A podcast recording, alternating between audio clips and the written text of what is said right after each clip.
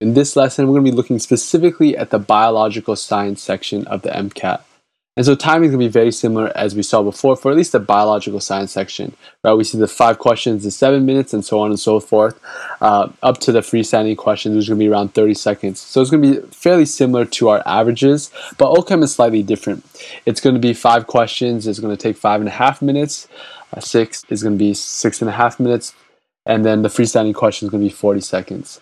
And so the reason why it's different is this, and this is just a personal opinion, but as a whole, OChem is going to be a lot less in regards to passages. You know, you're going to see a lot less passages in the OChem section. Um, and what I mean by that is the passages are a lot easier to digest. There's not much thinking that's involved. It's pretty straightforward, and the passages themselves are fairly short. The second thing is actually general biological science strategies.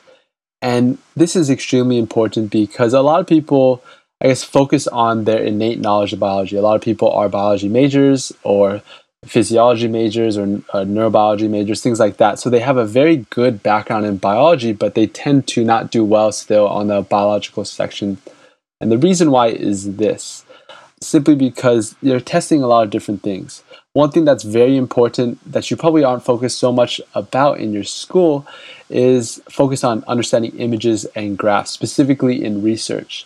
Right? A lot of times for these biological or biology section passages, you're going to be focusing a lot on the images, and people tend to gloss over images even when you're reading something, right? How many people, when they read a textbook, they don't even look at the pictures, right? And they just focus on continuing with the words and it's it's very normal. There's nothing wrong with that. But for the mcat section you have to focus a lot on the images. That's where you're going to get 90% of your information is going to be from the images. If you can understand the images or the graphs that they're showing well specifically for the biology section you'll be doing very well Second thing is know your lab techniques.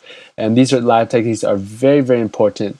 You know, for example, extraction and distillation, things like that. These are things that you need to know just the experiment of how it works. Um, also, gel electrophoresis is another thing that's more, I guess, on the genetic side of things or biochemistry side of things that people tend to forget.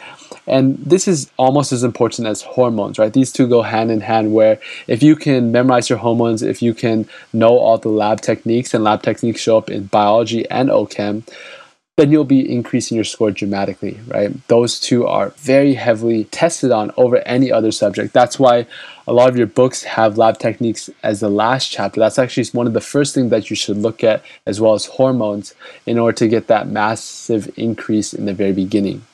Right? Understand that most of the knowledge that you will learn or that you will know is going to be learned on that test day. Right. So if you've ever taken a practice exam, a lot of things, you know, they're not just testing basic knowledge, right? They're not just testing uh, simply, you know, what does this organ do or what is this pathway or things like that. They, they tend to manipulate these questions in very convoluted ways.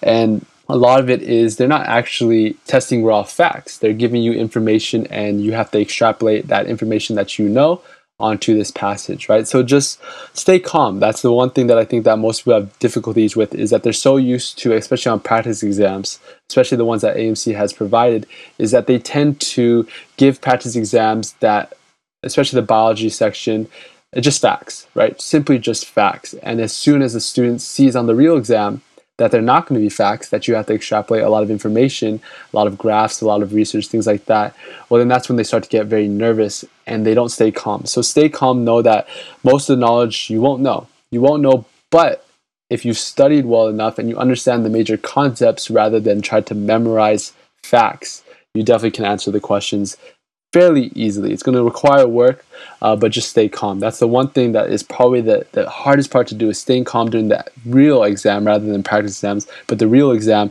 is actually staying calm and knowing that most of the stuff you, you will learn on the spot. That brings us to our next point of highlighting and notes. And I think this is one of the biggest issues that people have for a number of reasons. One is people tend to highlight too much, right? They tend to highlight way too much uh, to the point where the entire passage is pretty much highlighted.